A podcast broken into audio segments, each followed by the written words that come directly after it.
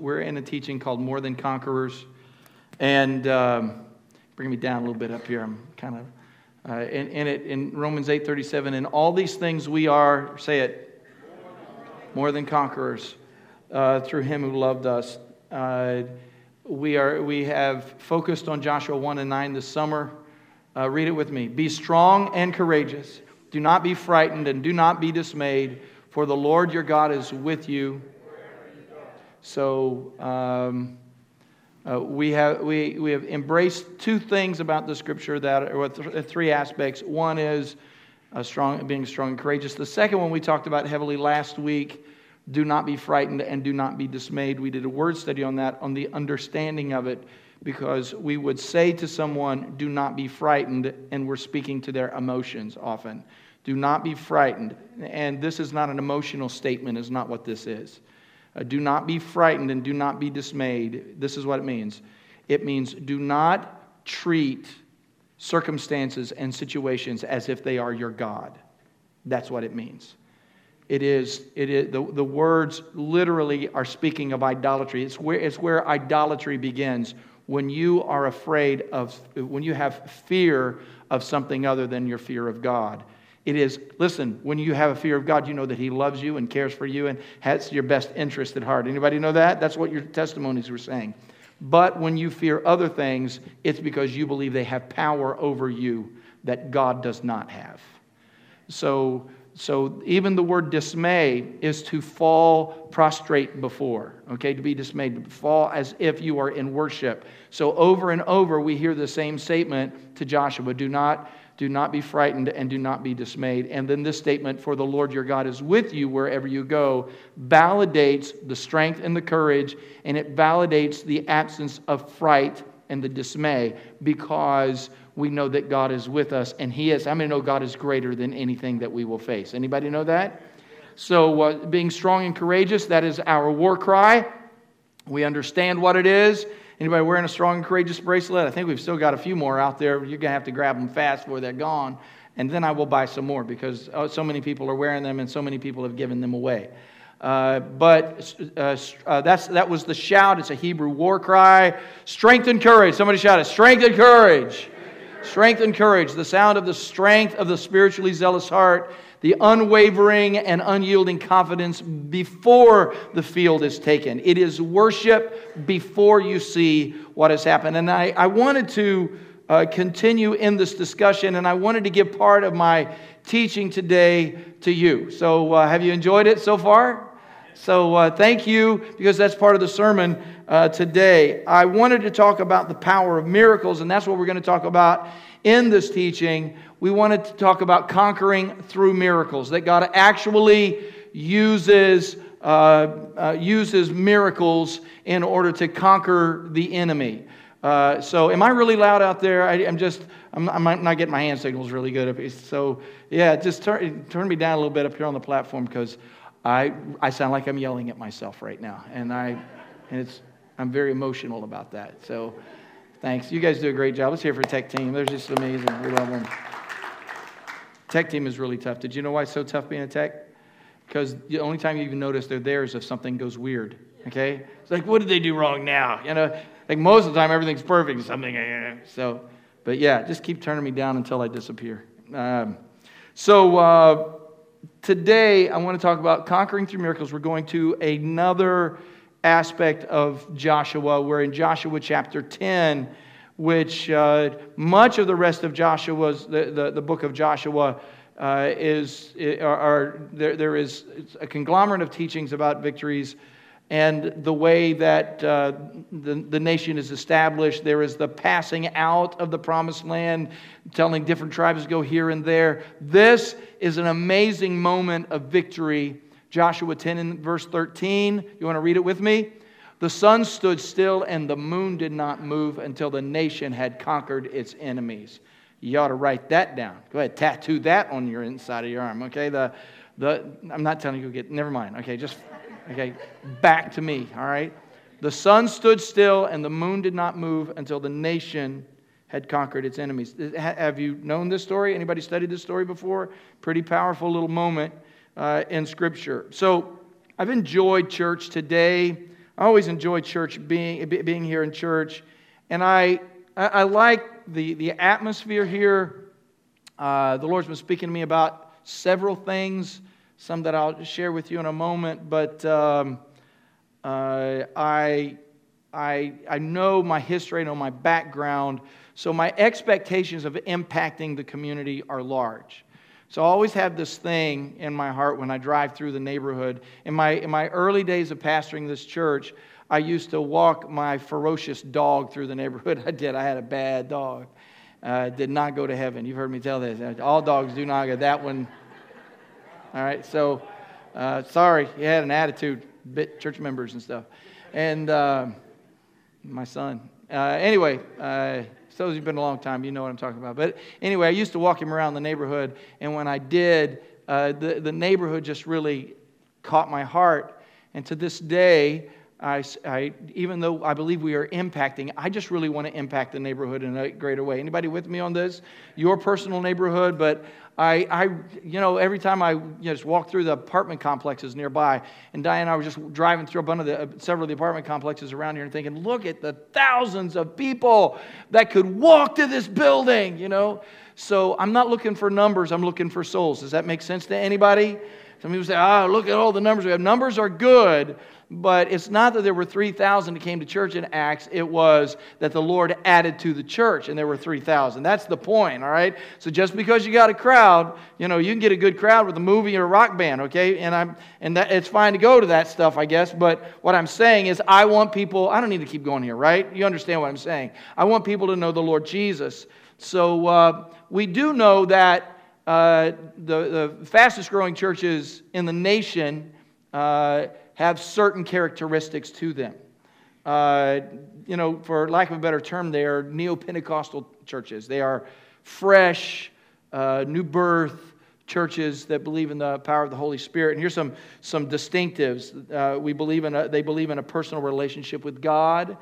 Uh, they believe in the power of the Holy Spirit. They believe in freedom in praise and worship, healing, and a prosperous destiny. So, uh, in those particular statements, uh, part of that is how many know that God wants to do good things in your life? Anybody know that? That God would like to do good stuff in your life. And we also believe in the power of the Holy Spirit, that the work of the Lord Jesus is this that he would save you in order that his spirit could reside inside of you. All right? It's just the Word of God. It's what the, the, the, Word of God says. So it's not like we're sitting around waiting on God to do something. He's doing stuff in our life right now. Uh, and that's one of the reasons that I had you share some miracles because, uh, you know, I preached so large last week. Uh, was anybody here last Sunday? I mean, it was, uh, it was a big, thick uh, piece of steak, baby. And uh, you had to cut deep into that. And we told the truth last Sunday, amen? amen? And one of the things we found out is we love everybody, right? And we believe that God can change people no matter what their brokenness.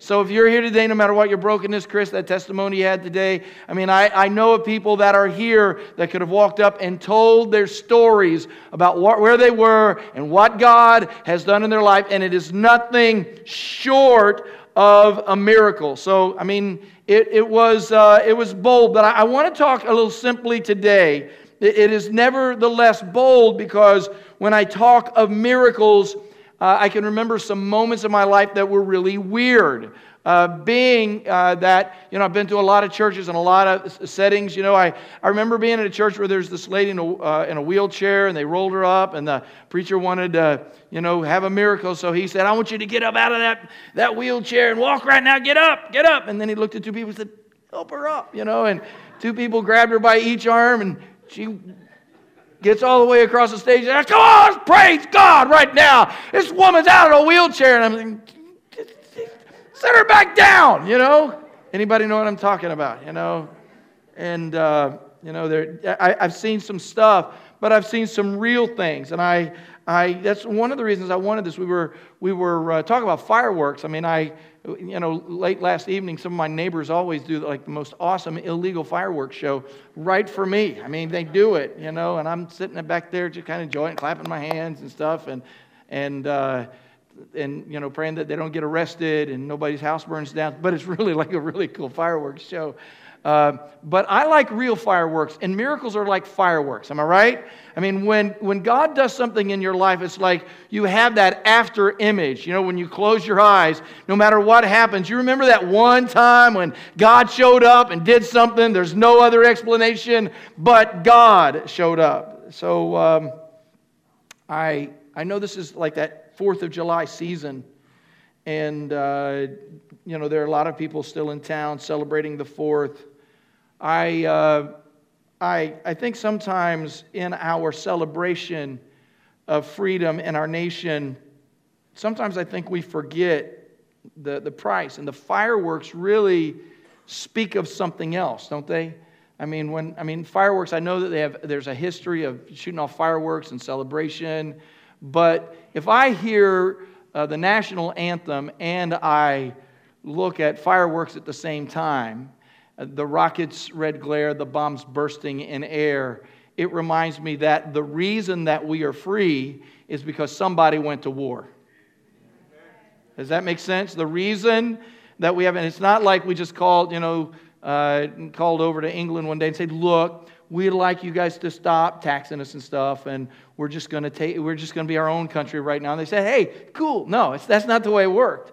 I mean, there, there is constant uh, bombardment, all kinds of things that happened. And there were, there were so many casualties. There was like 25,000 casualties in the Revolutionary War. One out of every 16 men in the nation died during the Revolutionary War.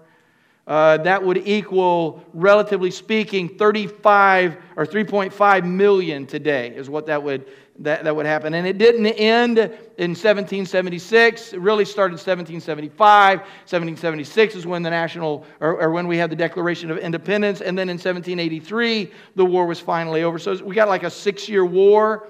And, and there are all kinds of reasons for the victory. There was one of the big reasons is because uh, the, the, the, the colonialists had an amazing spy network.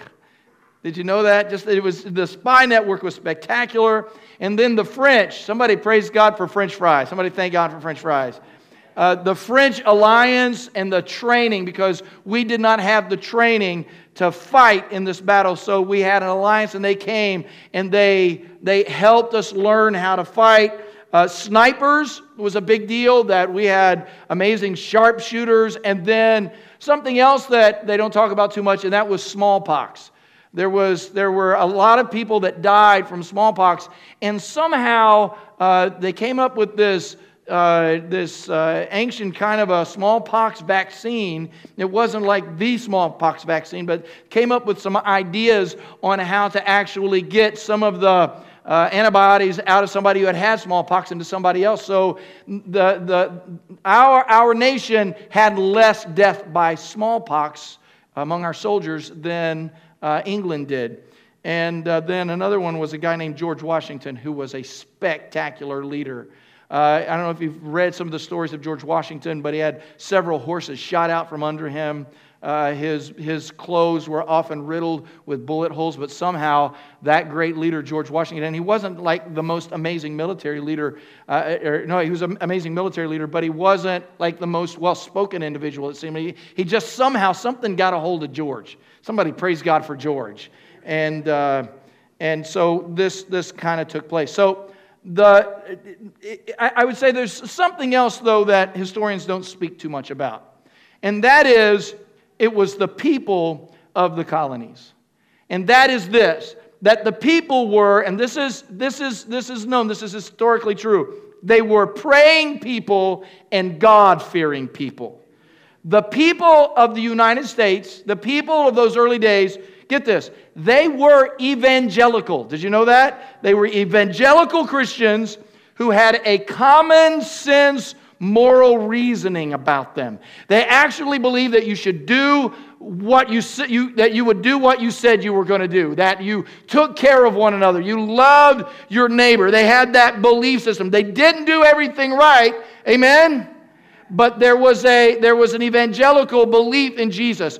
Ultimately, the the victory uh, uh, uh, that took place was nothing short of a miracle. We were outmanned, we were outtrained, we, we, we did not know how to go to war, but somehow the right people showed up, the right people got well, the right leaders rose to the top. Somebody praise God. And out of all of that, here we are all of these years later. Which brings me to the story of today's uh, lesson from Joshua 10. Joshua and Israel are in battle. They are fighting in this story a five king alliance of the Amorites. Five kings have come against, really, what they come against is a place called Gibeon. Gibeon was a city that had made a covenant with Israel. Uh, it was in northern Jerusalem. They had heard, uh, the, the people of Gibeon had heard enough about the power of Israel. They had heard about the Jordan. Uh, they had heard about Jericho and the walls falling. They had heard about the great victory at Ai. And so they uh, wanted to make a covenant with Israel, and they didn't know exactly how to do it. But they came the best way they could and placed themselves under the covering of Israel. Now, does anybody know the story of Gibeon's covenant with Israel? Anybody know this? So here's what they do. They, they're not far down the road, okay? Uh, not very far away from where, where Joshua and the armies are. But they they get their oldest, dirtiest, smelliest clothes and they put them on. They wear shoes that are worn out. Their sandals actually have holes in them. They carry moldy bread. All right? You know, like some of your hamburger buns that are left over from the 4th of July. They carry moldy bread. Uh, they, they have their hair all grown out. They just look bad. And they come knocking on the door of Joshua and they say, Look, we've come it's taken us a long time to get here. we're tired and we're weary, but we've heard about the great things that you guys have done. We've heard about all of the miracles and the power. And what we like to do is to just kind of enter into a treaty with you. We're going to fight for you, and you guys fight for us. And we just don't want you to kill us. We know that you guys are pretty powerful. And guess what? It worked. Joshua sucked right into it. They didn't pray. Get this, get this. Men of God, can I talk to some of you for a moment? Isn't it amazing how we don't pray about everything? Isn't it amazing how we don't say, God, give me some information, give me some wisdom, give me some direction? Does anybody know that the Bible actually suggests that we're supposed to pray all the time? And we're not supposed to do anything without prayer. Does anybody know that? And then if you need a miracle, you should pray. But sometimes, can I get an amen from somebody? As many miracles as you have experienced, you sometimes still skip over that talking to God about things or calling somebody. So, Joshua, this great man of God who has stood in the presence of God, this anointed man of God, and all the others, they don't talk to God. They just enter and they say, Look, these guys look really bad. Their story looks good, so let's go ahead and enter into a covenant with them. So there are five other kingdoms that are there nearby, five other large cities that have kings that are nearby Gibeon. And we can see this in Joshua 10 and 1, 1 and 5. Uh, Adonizedek uh, the king of Jerusalem heard that Joshua had captured and totally destroyed Ai, had killed its king just as he had done to Jericho and its king. He also heard that the people of Gibeon had made peace with the Israelites and they were living among them. The people of Jerusalem were greatly alarmed at this because Gibeon was as large as any of the cities that had a king. Uh, it was larger than Ai, and its men were good fighters. So Adonizedek sent the following message to King Hoham of Hebron, King Piram of Jarmuth, uh, King uh, uh, uh Jephthah, it's really Jephthah, I believe, of Lachish, and, and King Deborah of Eglon. Come and help me attack Gibeon because its people have made peace with Joshua and the Israelites. These five Amorite kings, the kings of Jerusalem, Hebron, Jarmuth, Lachish, and Eglon, joined forces and surrounded Gibeon and attacked it. So, what we have are five kingdoms that are now fighting against Gibeon. They outnumbered them and they outsized them. Now, I like their names uh, because if you look at their names, I, and I'm working with this a little bit, but their kings have names, and their names, one means Lord of Justice, And, and notice it's Jerusalem. This is before Israel has control of Jerusalem. But you remember who was at Jerusalem before? A guy named Melchizedek. Anybody remember him? Abraham knew Melchizedek, and he was called the king of righteousness. He was a man of righteousness. So now we got justice instead of righteousness. Anybody know that that sounds a little bit awkward, doesn't it? So we got this guy who's just going to come, and he is he's gonna he's coming with power. But the next guy's name is uh, Horam, which means forceful, and the next guy's name is Piram, which means wild, wild donkey, and the next guy's name is Joppa, which means basically means pretty boy, and the last guy's name is Debir, which basically means better than everyone else. So the smallest one of them is called Gibeon, which means which basically means little hill. So they're, they're as large as Ai and Jericho, but basically they're just a little hill. Little hill could not trust in itself. It was far away from knowing God. And, it, and they knew Jericho had fallen. They knew Ai had fallen. They knew that they would fall. So they have this big backstory of deception. And Joshua 9.15 describes it. Then Joshua made a treaty of peace with them to let them live. And the leaders of the assembly ratified it by oath. Now you need to circle treaty and you need to circle oath. Three days after they made the treaty with the Gibeonites, the Israelites heard that they were neighbors living near them. Okay, so three days later, now they're in a treaty, they're in an oath, but, but take note that in verse 18, when the, when the Israelites did not attack them, the Israelites of the assembly had sworn an oath to them by the Lord God of Israel. So a promise to them was a promise that was made before God. And the whole assembly grumbled against the leaders, but all the leaders answered, We have given them our oath by the Lord, the God of Israel, and we cannot touch them now. Does anybody have that kind of honor in this house? I, I think God is calling us to a deeper level of covenant. Anybody with me on this? A deeper. The, the context here for us when we hear oath is standing before a judge and say, I solemnly swear to tell the truth, the whole truth, nothing but the truth, so help me God. In other words, I have, as I make this oath with you, I'm making this oath before God. So this is all a strange story today, but it teaches us some miraculous lessons that we need to know. One, God's covenant has miraculous power. So the men of Gibeon send word to Joshua at the camp in Gilgal Do not abandon us, sir. Come at once and help us, save us. All the Amorite kings in the hill country have joined forces and have attacked us. So now, why would they move this way? The reason this is so unfamiliar to you is because we do not believe in vows and covenants like Joshua believed in vows and covenants. How many would say amen to that?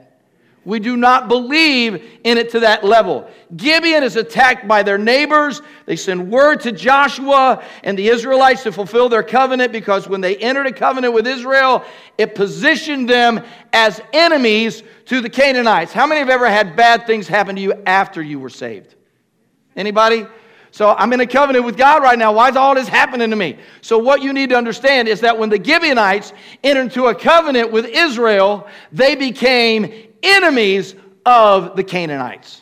So, so just so you understand, you may not get this, but it is a possibility for you to be attacked. Anybody ever been attacked before? It's a possibility. You say, no, God, nothing can come against me because, no, I'm saying the Bible says no weapon that comes against you will prosper. It does not say that no weapon will come against you. It doesn't say, it says all of those words will be silenced and stilled. It doesn't mean that people will say, will not say bad things about you. In fact, the Bible actually says that all of those who know Christ will suffer persecution. All of us will. Do you know that? Have you ever read the Word of God and found out that in the last days there will be a lot of people saying negative things about people who believe in Jesus? That it will be as it was in the days of Noah. Remember Noah? They came after Noah. They're always angry at Noah only because Noah found favor in the eyes of the Lord because of his righteousness. So, so what I want you to see is that God is a God of covenant. Gibeon came about their covenant in a devious way, but the fact is that they believed in the God of Abraham, Isaac, and Jacob, and they had experienced the parting of the Jordan and the flattening of Jericho and a massive crushing of Ai. They had seen enough. They were not, uh, you're not going to like this, I'm going to preach it anyway. They were, they were not necessarily, they were not necessarily what you want them to be yet. They were still struggling with deception.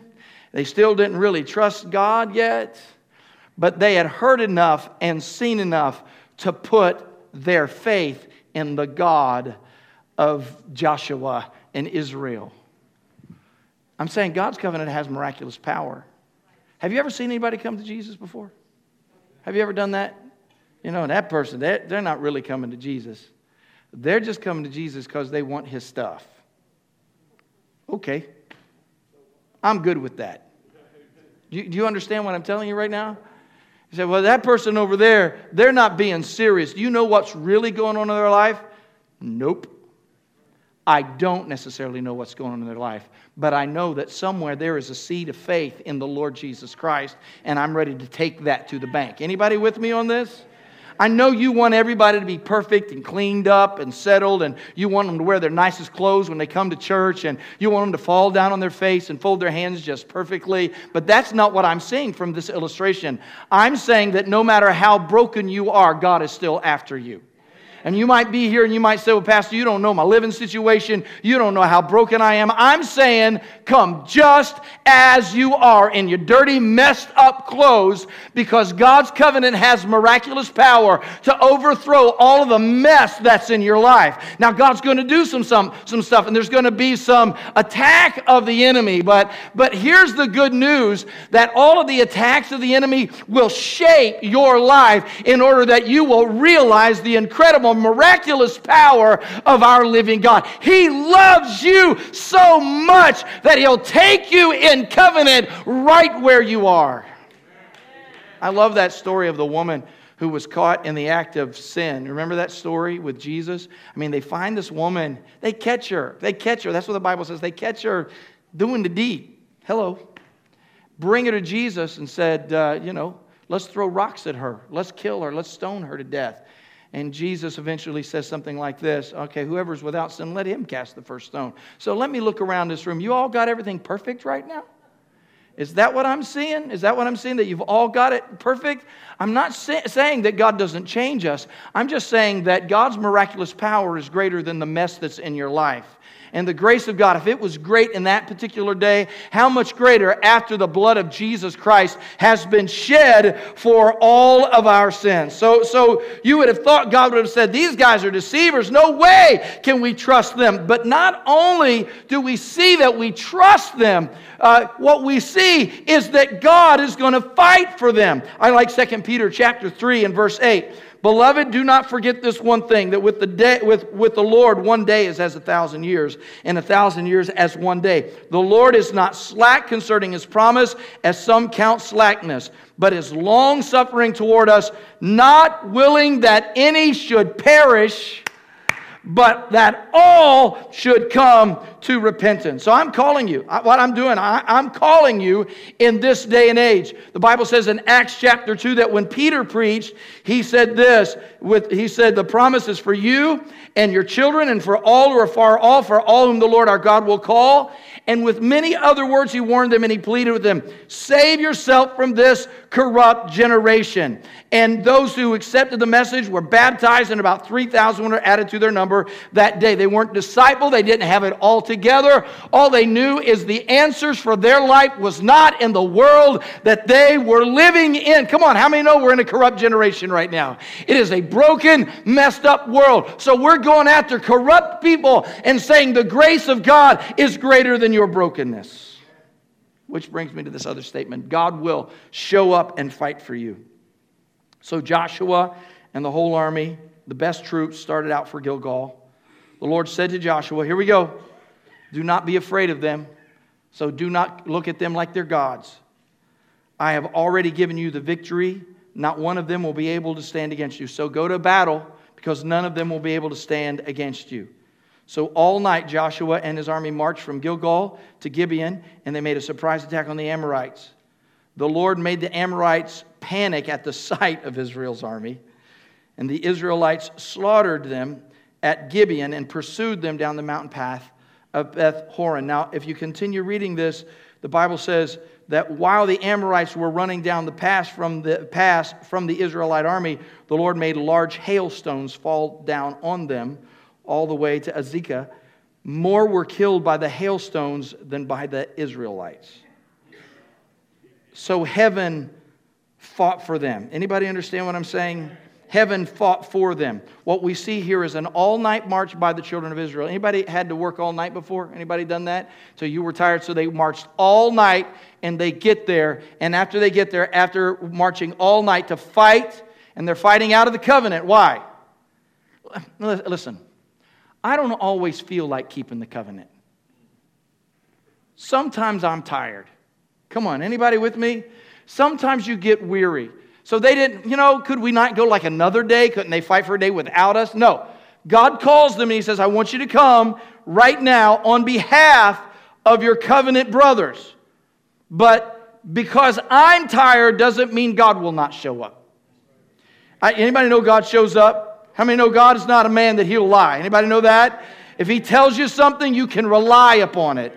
He just constantly shows up. And just, you know, just that, that context. God showed up with a hailstorm and did exactly what Joshua needed because Joshua showed up. God fought for him. Come on, I'm glad you're here, but keep showing up. Come on, look at somebody say, keep showing up. I'm not here always because I feel like it. Sometimes I've been here when I didn't feel like standing in the pulpit. There have been times when physically or emotionally I'd been through some mess. But God says, if you show up, I'll fight for you and I'll fight through you. Keep praying. Come on. Keep preaching. Keep working till He comes. One more thing God will miraculous, miraculously help you finish what He started. So on the day that the Lord gave the men of Israel victory over the Amorites, Joshua spoke to the Lord in the presence of all the Israelites. He said, Sun, stand still over Gibeon. Moon, stop over the Ajalon Valley. And the sun stood still, and the moon did not move until the nation had conquered its enemies. So um, that's weird. Anybody read this story before? Now, some people scientifically want to understand this. And so there has been some science that they say has validated a lost day. Excuse me, an extra day. It's validated that. I'm not going to go there. I'm not a scientist, but if you want to go there, help yourself. You can study that. But uh, also, there's some science against it saying that if the sun stood still, then basically you understand that, that we revolve around the sun, the earth does, and then the moon revolves around the earth. So if the sun literally stood still, then at, because the earth is moving at so many thousand miles an hour, that if suddenly the sun stopped, we would stop and all the oceans would be sloshed over into the, into the dry land, and basically people would be flying out into space. So if the sun suddenly stopped, that would not be good. All right? So I've, thought about and tried to consider what it is. How many know that God is bigger than all of us? Does anybody know that? So, so whether or not you calculate it scientifically, my, my sense is did you know that as we already, you know, I've already looked in the Word of God, did you know that uh, to, to the Lord, a, a day is like a thousand years. Did you know that? In other words, God is not subject to time. Do you get that? He's not subject. Do you believe that God could stop time? Anybody believe that if he wanted to? God doesn't get up every morning and say, What am I going to do today? No, because there is not a morning uh, uh, for God, because it's constantly, the sun always shines. He's always in morning. So here's basically what happens God stops time in order for them to accomplish what they need to accomplish. Now, I don't know if you've experienced this in your life or not. I, I don't know, but here's, here's what I do know is that God is able to do whatever is necessary to, he, to do in order to accomplish His good purpose. He's able to do that. He's, he's able to. I, have you ever gotten more done in one day than you uh, possibly could have imagined? Anybody ever done that? Like you had a day, I got so much to do. There's no way I can do that. God, you're going to have to help me. And somehow you were able to do more work or accomplish more things in a day. I kind of I kind of see that happening on occasion in my own life. You get up and you're all stressed and all messed up about how you're going to get this done. And you say, Sun, stand still. In fact, why don't you say it right now? Say it, Sun, stand still. Say it, Sun, stand still. In other words, God, I want to finish the work that you have called me to do. So provide an atmosphere so I can complete this victory. Now, for you, I don't know what it is, but some of us have a tendency to rush God. And we say, God, I need you to do this right now. And God says, let me manage the time, and you just keep being obedient in the battle. Anybody with me on this? Just keep trusting me. Just keep fighting and see if I will not complete what I started. Now, I'm just telling you this because I believe that God still does miracles. Anybody believe that besides me? That's why I had all of these testimonies. I am a man of a lot of stories. You know that. I could tell you stories for the rest of the day. And one of my favorite stories is, is my stories of my, my preacher uncle, great uncle Tom Brooks. And Tom was like this traveling preacher, and I love telling his stories and uh, because he had all these miracles that took place in his life, you know, like you know logs rolling up hills so he could get them to the sawmill, you know, and you know amazing healing. And but this was an old day, okay? It was years ago where he'd put up a tent and he would preach, and then out of, out of his revival he would start a church, and he happened to start a church where my mother and father uh, met and were married, and Tom's stories were great. And I, I was talking to a guy that I thought would have the same remembrance, and I said, I said to him, I said, hey, by the way, you've you heard of the Reverend Tom Brooks before and uh, all the miracles that performed. And he said, yeah. He said, Tom could tell some stories. And I just looked at him like, okay, I'm done talking to you now. And just, anybody ever done that before? It's like, I'm done talking here. So go ahead because he quickly invalidated the miraculous. You know what I'm saying? I, I am a believer. I am healed in so many ways. How many know my healing stories? Anybody know my healing stories? So, uh, you know, I, I, have several of them, several times when God rescued me, but the, the best healing story is the one of my beautiful face when I was burned as a child and had third degree burns over the right side of my face. And they prayed for me, and the burn fell off of my face. Now, nobody can deny that. I mean, it was, it, it, ha- it was the hospital, you know, they, they treated me for burns. Or that was when I was a child. I don't remember that so much because the Lord, I guess, protected me from that. I just don't have a great memory of it. All of my family does, and they rejoiced in it. But, but when I had migraine headaches that one Sunday morning, and my daddy was up front preaching, and, and I had migraine headaches regularly, and I knew that it wasn't God's will for me to have this more. I know you love this because, you know, you've been through some pain and stuff. I remember when God spoke to my heart and said, You just need to ask people to pray for you, and I'll heal you. And I walked down front as, I, as my hand was all numb and my arm was numb, as I was getting ready to have a headache, and, I, and Daddy prayed for me, and it was the last headache I've ever had. And that was when I was 16 years old. So I, I'm telling you that I believe in miracles. I also believe in deliverance. Anybody been delivered from some mess? Anybody? I have been set free from so many things. I mean, you guys already shot your fireworks, but I've been set free from emotional abuse. I've been, I've been set free from, uh, from uh, being abused as a boy, as a child. I've been, a, I've, been a, I've been set free. I mean, Diane and I sat together and we were talking about it one day, and she said, You're just amazing. And I love it when she says things like that to me. But, but she was saying, Because where could I be if it had not been for the delivering hand of God? He just keeps chasing me down because God is a miracle working God. Has anybody ever read the Word of God and found out that God does miracles, like in Mark 9, where He says, Everything is possible for everyone who believes, or Matthew 17, where He says, If you have faith as small of a, as a mustard seed, you can say to a mountain, Move from here to there, and it will move, and nothing will be impossible for you. Or in Luke chapter 8, where He meets this woman who has issues of bleeding, and she just touched Him, and suddenly the bleeding bleeding stopped and Jesus felt virtue coming out of him. It was because of the way she touched him. Or in Luke 9,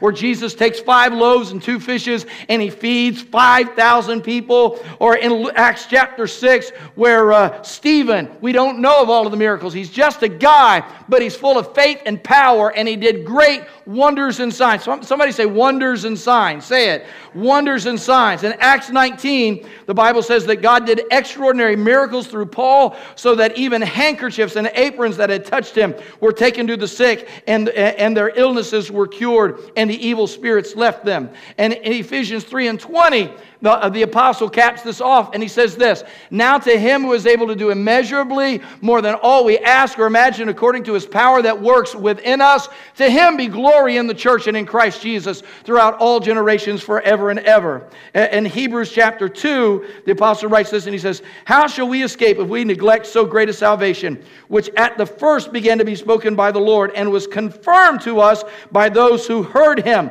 God also bearing witnesses, witness both with signs and wonders, with miracles and gifts of the Holy Spirit according to his will. So here's all I'm telling you I believe that the church should rise up with fresh signs and wonders. Anybody believe me? I'm not talking about helping people out of wheelchairs. And I'm, t- I'm saying that God is not finished doing miracles in the lives of his people. If God could cause the sun and the moon to stay put in the heavens while Joshua did it, and then as we read in the Bible and we see over and over that Jesus healed and he healed and people were set free and the apostles, and people say, no, it was just the apostles that did that. But I read to you that Stephen also, Stephen was like the church clerk. You know, he was just like one of the guys at church who worked, and, and, and God confirmed, I'm telling you, that he will still do exceedingly abundantly above all that you ask or think. And we hear about this. It's this 4th of July weekend, and I like James chapter 5. Stand with me while I finish. In James chapter 5, listen to this. Is anyone among you suffering? Let him pray. Is anyone cheerful? Let him sing psalms. Is anyone among you sick? Let him call for the elders of the church and let them pray over him, anointing him with oil in the name of the Lord. And the prayer of faith will save the sick, and the Lord will raise him up. And if he's committed sins, he'll be forgiven. Confess your trespasses to one another. Pray for one another that you may be healed. Now, listen to this last part. The effective, fervent prayer of a righteous man avails much. It's, it's this last part. Elijah was a man with a nature just like ours. And he prayed earnestly that it would not rain, and it did not rain on the land for three years and six months. And he prayed again, and the heavens gave rain, and the earth produced its fruit. Did you hear the word in James? Elijah was a man like what? Like us. Elijah was a man just like. The difference is, is he prayed. Get that? Am I trying to raise your expectations? Yes, I am. Elijah was a man just like us. Got any people? Pinch the person next to you if you would. Just pinch that person. Just to make sure they're flesh and blood. Okay. Elijah was a man just like you. You got that? Just like you. If you'll pray and call on the Lord, He'll do amazing things. So, one of the things that the Lord spoke to me about is just signs and wonders. I'm not afraid to talk about that. But listen, I'm just going to participate with the Holy Spirit regarding this, but I'm expecting because I've seen too many things happen. I mean, so I remember a, a story years ago when I had a guy that was unable to stand, unable to walk, and I ran over to Emerald Point because the family had called. He said he couldn't get up. I, I didn't know exactly how to pray for him. So I prayed that he'd be able to raise his head. and he started doing this. And then I said, let's pray for your arms. He started moving his arms, and finally he stood up and he started dancing and rejoicing. I can walk, I can walk. I'm just saying that I've seen God do miracles before. Anybody else? I've seen it. I am a miracle. So I believe in signs and wonders. Now, secondly, because of that, I also, after last Sunday's sermon, I want to tell you this. I believe that our nation needs Jesus so desperately right now.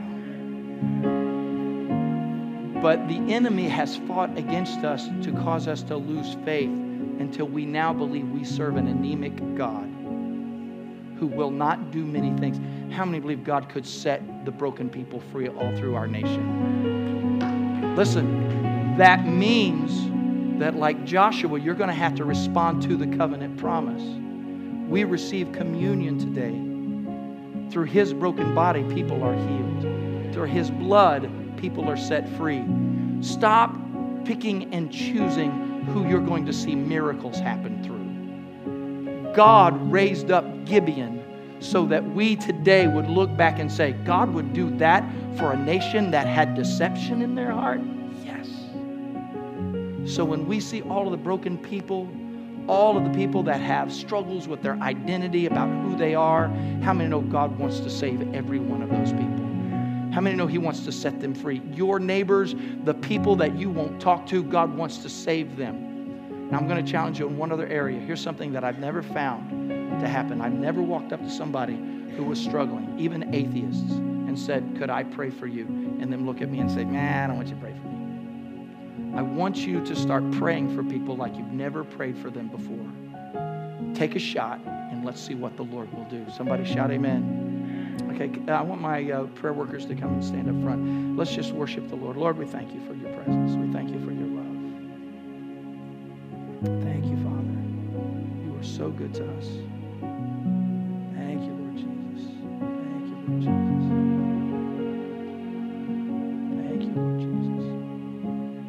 let's we, we've received communion, so we're standing in covenant with the Lord right now. Welcome, Holy Spirit. Holy Spirit, we welcome you into our lives. Thank you for your presence. Come now. Come now. Touch these people in this congregation. I pray that the sick would be healed.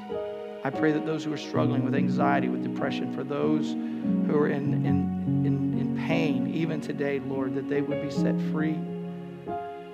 I pray, God, you would do whatever is necessary. Let the sun stand still for a few minutes while the enemy is defeated and people are set free.